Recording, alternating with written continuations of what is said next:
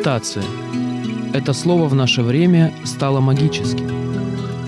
Потому что человек ищет исцеляющие силы, способные отвести угрозу от человечества и от мира, которому оно принадлежит. Потребность в медитации, понимаемой в широком смысле, как бы закодирована в структуре человеческой личности. Но, как говорит Иоанн Павел II, у современного человека, втянутого в человеческую изменчивость и поэтому живущего как бы вне себя, состояние медитации не возникает самопроизвольно. Ему необходимы более чем предшествующим поколениям методические указания, и он входит в состояние медитации преимущественно с помощью сознательных усилий. Мы будем говорить о способе медитации, представленном в упражнениях святого Игнатия. Это не теоретические рассуждения, а ряд практических замечаний, правильное применение которых может помочь в продолжительной молитве, основанной на Слове Божьем.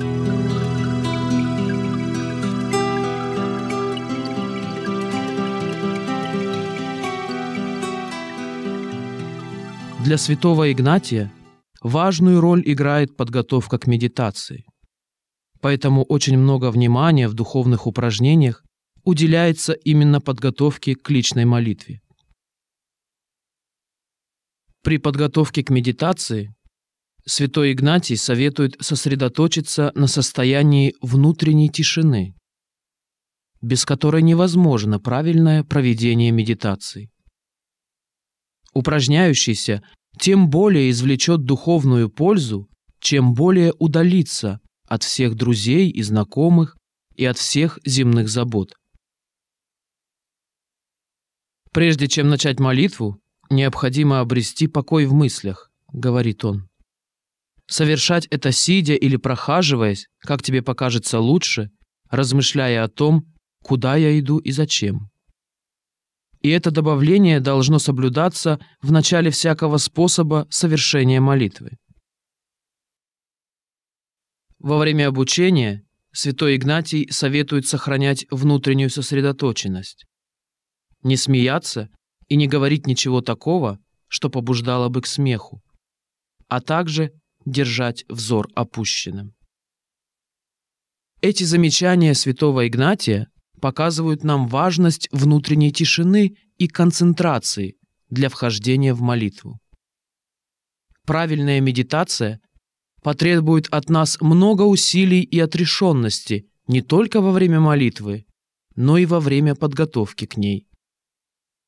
Кроме того, необходимо пробудить в себе дух готовности и щедрости, благодаря которому обучающийся будет способен принести в жертву всю свою волю и свободу, чтобы, как выражается святой Игнатий, его божественное величие располагало по своей святейшей воле как им самим, так и всем, что он имеет. Поэтому при подготовке к медитации во время продолжительной молитвы особенно важно просить Бога о даре открытости на Его действие. Плодотворность упражнений тесно связана с состоянием внутренней тишины и открытости к Богу. Если приступить к обучению медитации беззаботно и рассеянно, без глубокой отрешенности и внимания, то достижение цели медитации будет невозможно.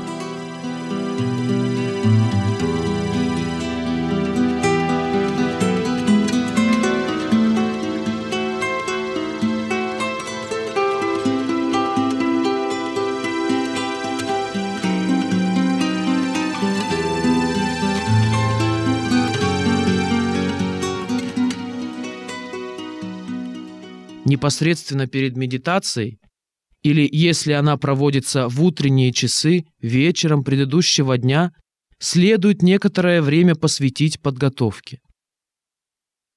Если обучение проводится самостоятельно, то эта подготовка состоит прежде всего из внимательного, обычно многократного прочтения библейского текста, а затем ознакомление с содержанием предлагаемого введения в медитацию. Во время коллективного обучения учащиеся внимательно слушают объяснения тех, кто проводит занятия. Но в любом случае полезно делать для себя пометки, которые могут очень помочь во время самой молитвы.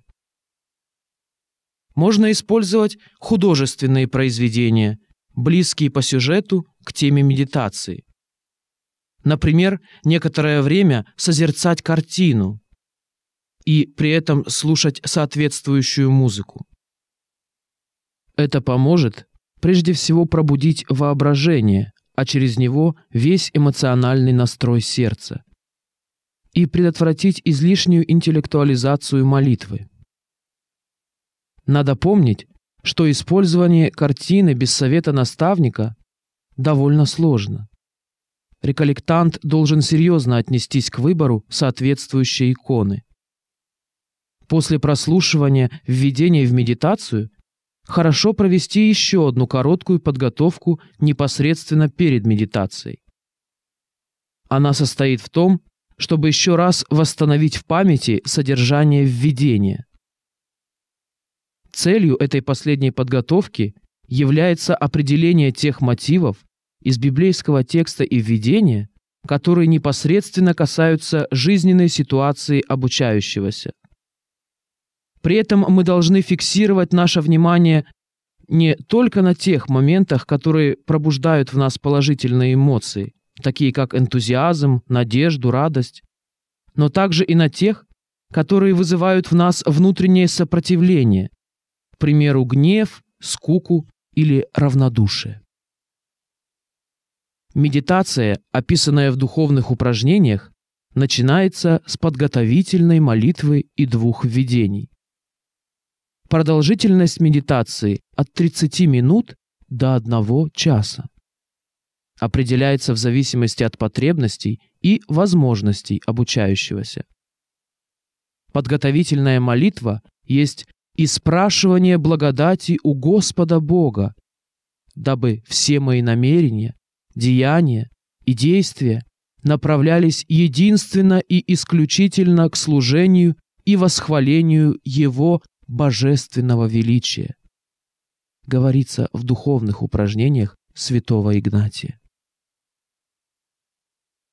В этой молитве мы осознаем конечную цель и смысл нашей жизни – и просим об огромной внутренней свободе по отношению ко всему сотворенному, чтобы оно не становилось преградой на пути полного и чистого отдания себя божественному величию.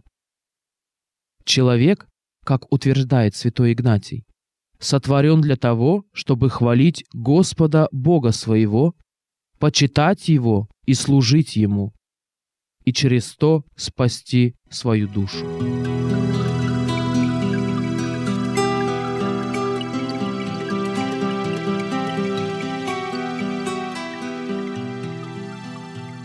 Большое внимание в духовных упражнениях уделяется также созиданию места. Как выражается святой Игнатий в духовных упражнениях, созиданием места явится ясное и отчетливое представление места, где находится то, что я хочу созерцать. В молитву человек должен включаться полностью и задействовать в ней все свои духовные силы. Если же человек внутренне не преобразился, то его духовные силы, особенно воображение, будут ему скорее мешать. Поэтому Игнатий через созидание места включает воображение в медитацию так, чтобы оно помогало человеку. Можно сказать, что определение места должно служить ориентиром во время всего размышления. И если случится сердцем или мыслью отдалиться от предмета молитвы, то созидание места, истории, над которой мы медитируем, поможет нам снова оказаться перед Богом. Если во время подготовки к медитации мы созерцали соответствующую картину, то ее можно использовать и в этом первом вступлении, и во время всей медитации. Созидание места в медитации святого Игнатия имеет также теологическое значение. Святой Игнатий стремится через созерцание того, что видимо, и в чем выражается тайна Бога воплощенного, постичь то, что невидимо, понять более глубокий духовный смысл и ценность, скрытую под покровом видимости. Игнатий руководствуется здесь учением и практикой церкви.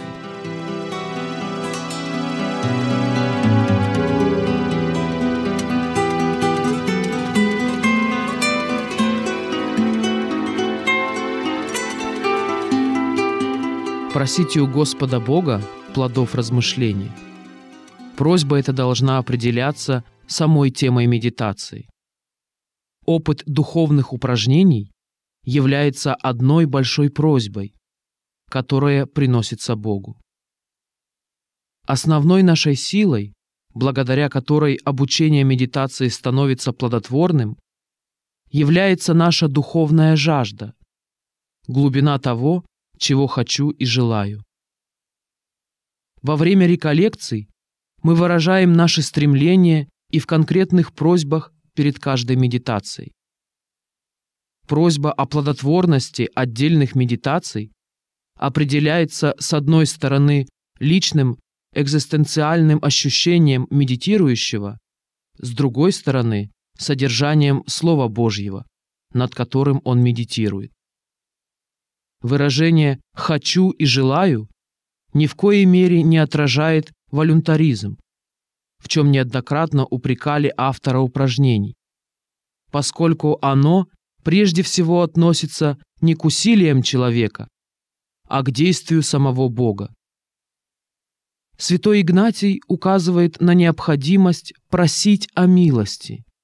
Так он подчеркивает первостепенное значение действий Бога а не усилий человека. Просьба, которую мы высказываем в начале каждой медитации, дает возможность осознать конкретный пункт, к которому мы должны стремиться, если хотим достичь цели всего обучения медитации.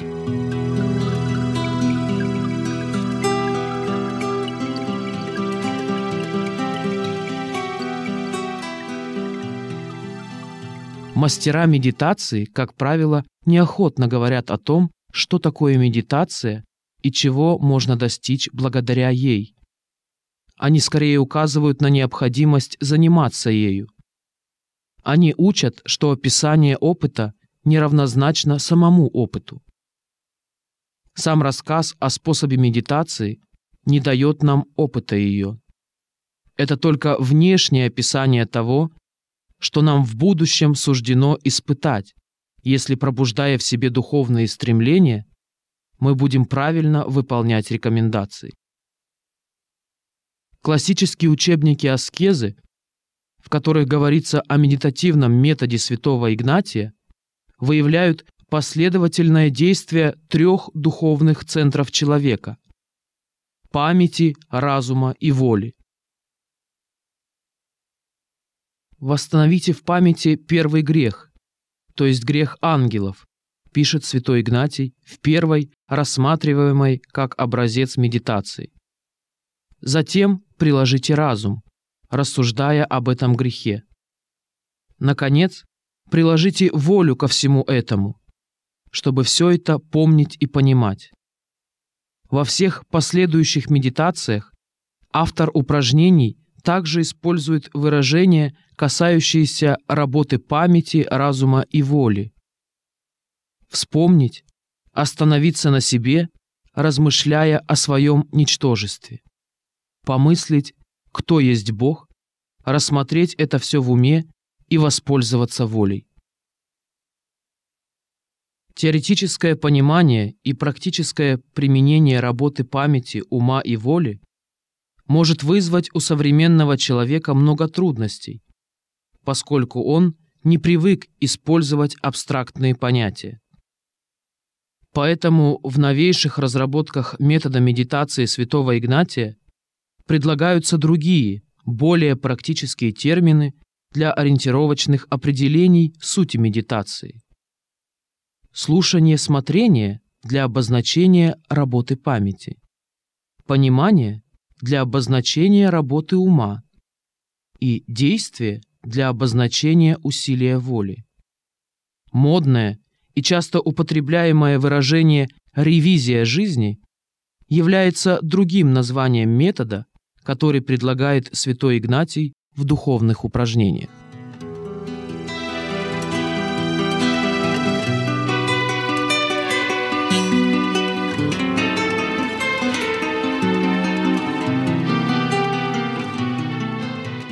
Одним из основных моментов, на который мы должны обратить внимание, является необходимость истинного слушания Слова Божьего, пристального и объективного всматривания в историю, над которой медитируем. Каждый из нас должен осознавать опасность восприятия Слова Божьего через призму собственных, чаще всего бессознательных ожиданий, страхов и желаний. Обдумывание в процессе медитации относится не к Слову Божьему, а к собственной жизни в свете Слова. Существует тяжелая болезнь, которой мы все заражены – обилие суждений. Мы охвачены страстью высказывать суждения. Мы успокаиваемся только тогда, когда нам удается свести каждое явление к категориям добра или зла – Первым следствием этой болезни является отчуждение и высокомерие, вторым – деформация познания, а через это деформация действия, говорится в духовных упражнениях.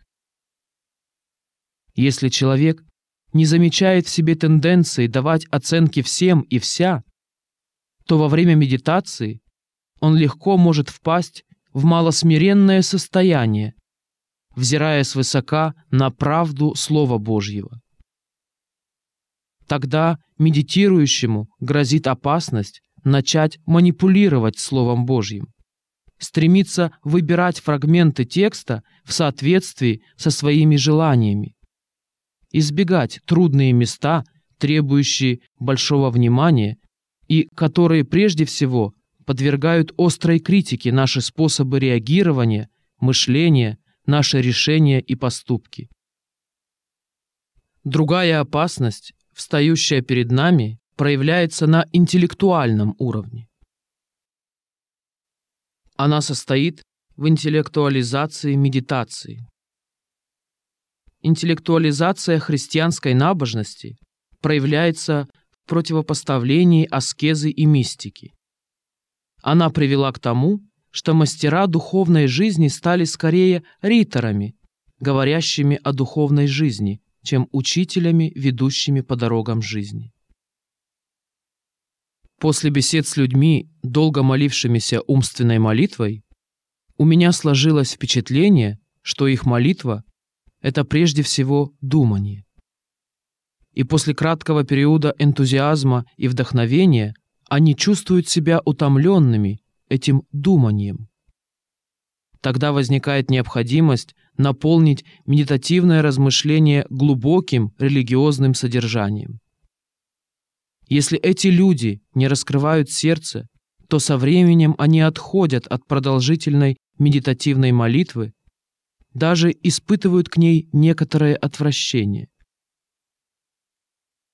Слушание правды Слова Божьего связано не столько с интенсивным активным думанием, сколько с определенной пассивностью. Речь скорее идет о том, чтобы открыться действию Слова Божьего, а не действовать самому. Вопросы, которые медитирующий человек ставит перед собой в поисках правды Слова, не должны быть формальными. Привычная усердная сосредоточенность на медитации предваряемая внутренней предмолитвенной тишиной, делает так, что наше внимание само собой обращается к конкретному содержанию, заключенному в неком слове, фразе или мысли. Тогда в связи с этим содержанием рождаются чувства, не зависящие от нашей воли. Иногда это содержание привлекает человека а иногда пробуждает в нем внутреннее сопротивление. Во время медитации необходимо задержаться как на том, что вызывает положительные реакции, энтузиазм, надежду, внутренний покой, так и на том, что вызывает внутреннее сопротивление, протест, утомление, скуку и другие отрицательные эмоции. Проявление негативных чувств во время медитации – знак того, что Слово Божие открывает в нашей душе больные места, существование которых мы сами можем не осознавать. Там, где человека окружает тишина, там со всей силой проявляется подавленное до этого момента внутреннее беспокойство, разлад, вина и желание, страх и сопротивление, различные привязанности и зависимости. Человек переживает в этот момент открытие своего «я», которое обычно скрывается под маской порядочного человека.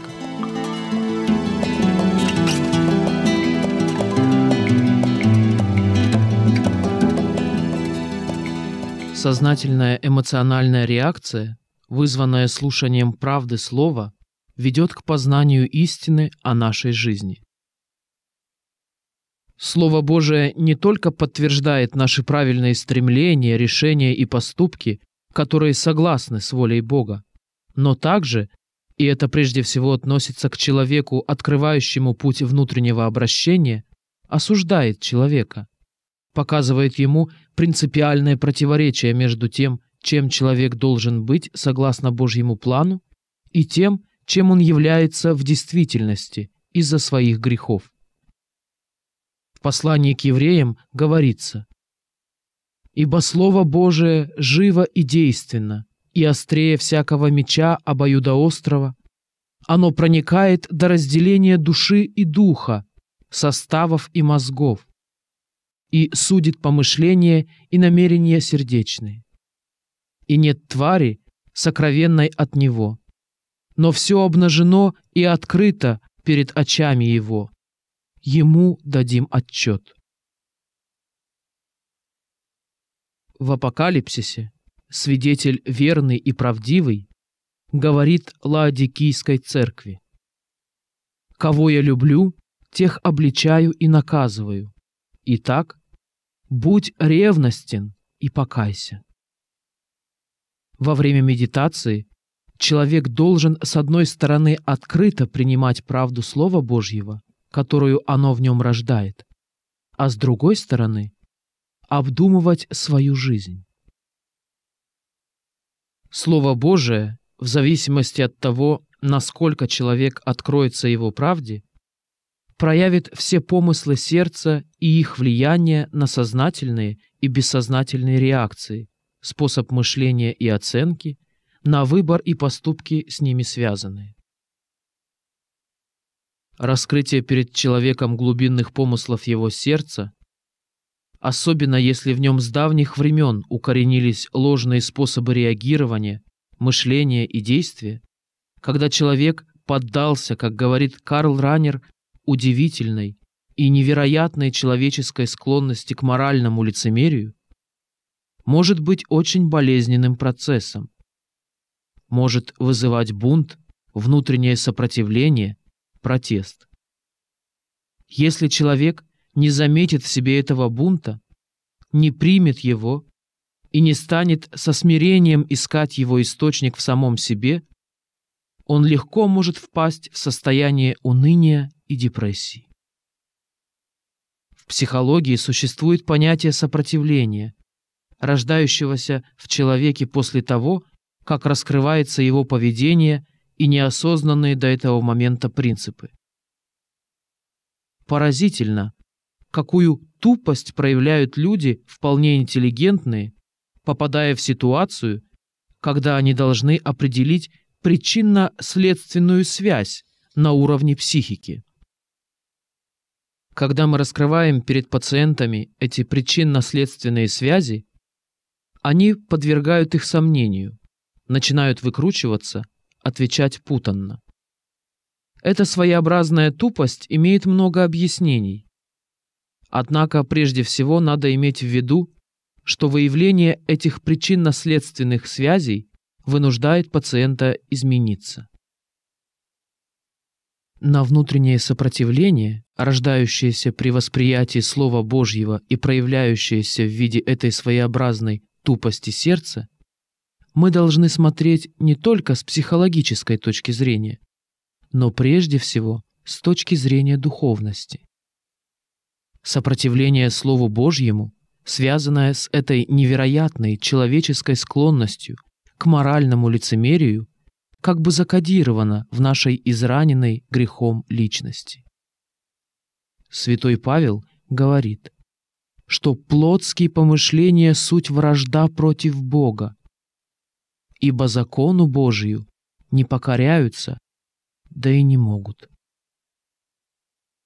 Иоанн Павел II в энциклике «Dominum et Vivificantem», обращаясь к этой же теме, борьбе человека плотского с человеком духовным, пишет, что слова святого Павла позволяют нам познать и живо почувствовать величие этого напряжения и борьбы, которое происходит в человеке между открытостью Святому Духу и сопротивлением, противодействием Ему, Его спасительному дару. Эти противоположные факторы или полюса можно определить как ограниченность и грешность со стороны человека, неврологический пункт его психологической и этической реальности, а со стороны Бога как тайну дара, этой неустанной подачи жизни Божьей в Святом Духе. Кто победит? Тот, кто сумеет принять дар. Сознание того, что преодоление стремлений плоти в человеке возможно только благодаря принятию дара, открывает его для действия воли, для диалога с Богом.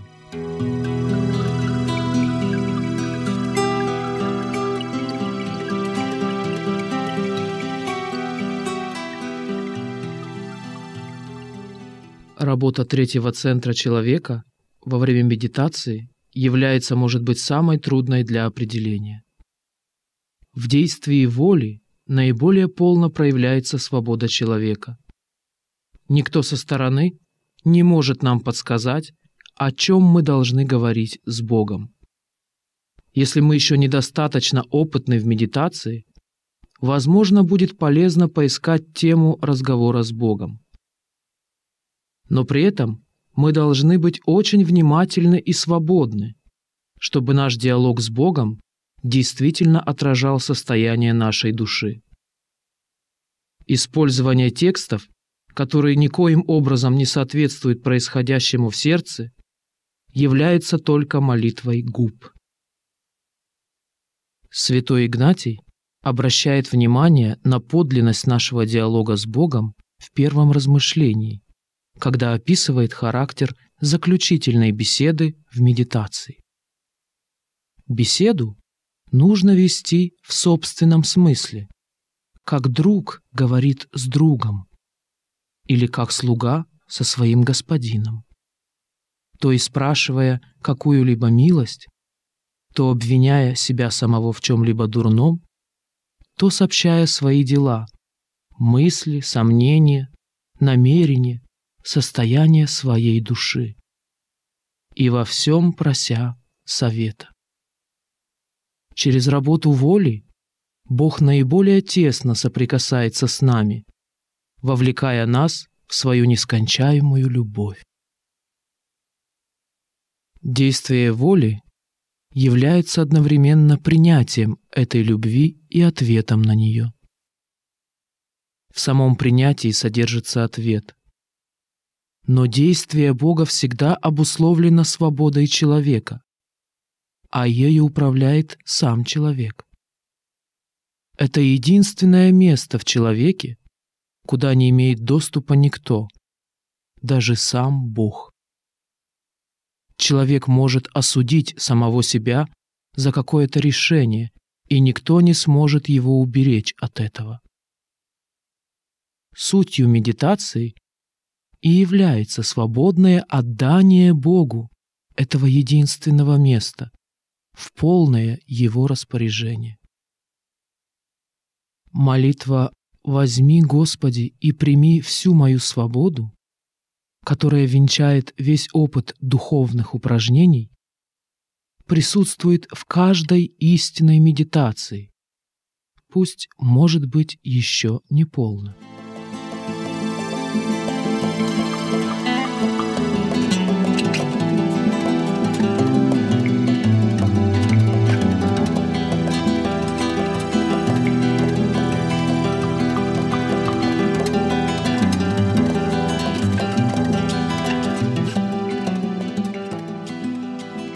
Слушание Слова Божьего и обдумывание своей жизни в его свете составляет значительную часть медитации.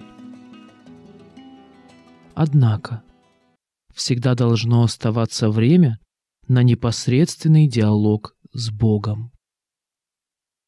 Чем больше в молитве действия воли, так называемого пробуждения чувств, тем ближе она к личной встрече, в которой сердечная близость играет принципиальную роль. В непосредственной беседе с Богом мы ощущаем, что Бог нам ближе, чем удары собственного сердца. Диалог с Богом должен пронизывать всю медитацию. Но в заключительной беседе он достигает наибольшего эмоционального напряжения. Заключительная беседа — это последний аккорд сердца, которое жаждет полностью слиться с Богом, чтобы возлюбить Его и служить Его божественному величию. Очень важно, при освоении метода медитации на практике сохранить применительно к нашей экзистенциальной ситуации гармонию и согласованность в работе отдельных центров. Чтобы размышление было молитвой, а не только философствованием на богословские темы. Оно должно быть согласованной работой всех трех центров.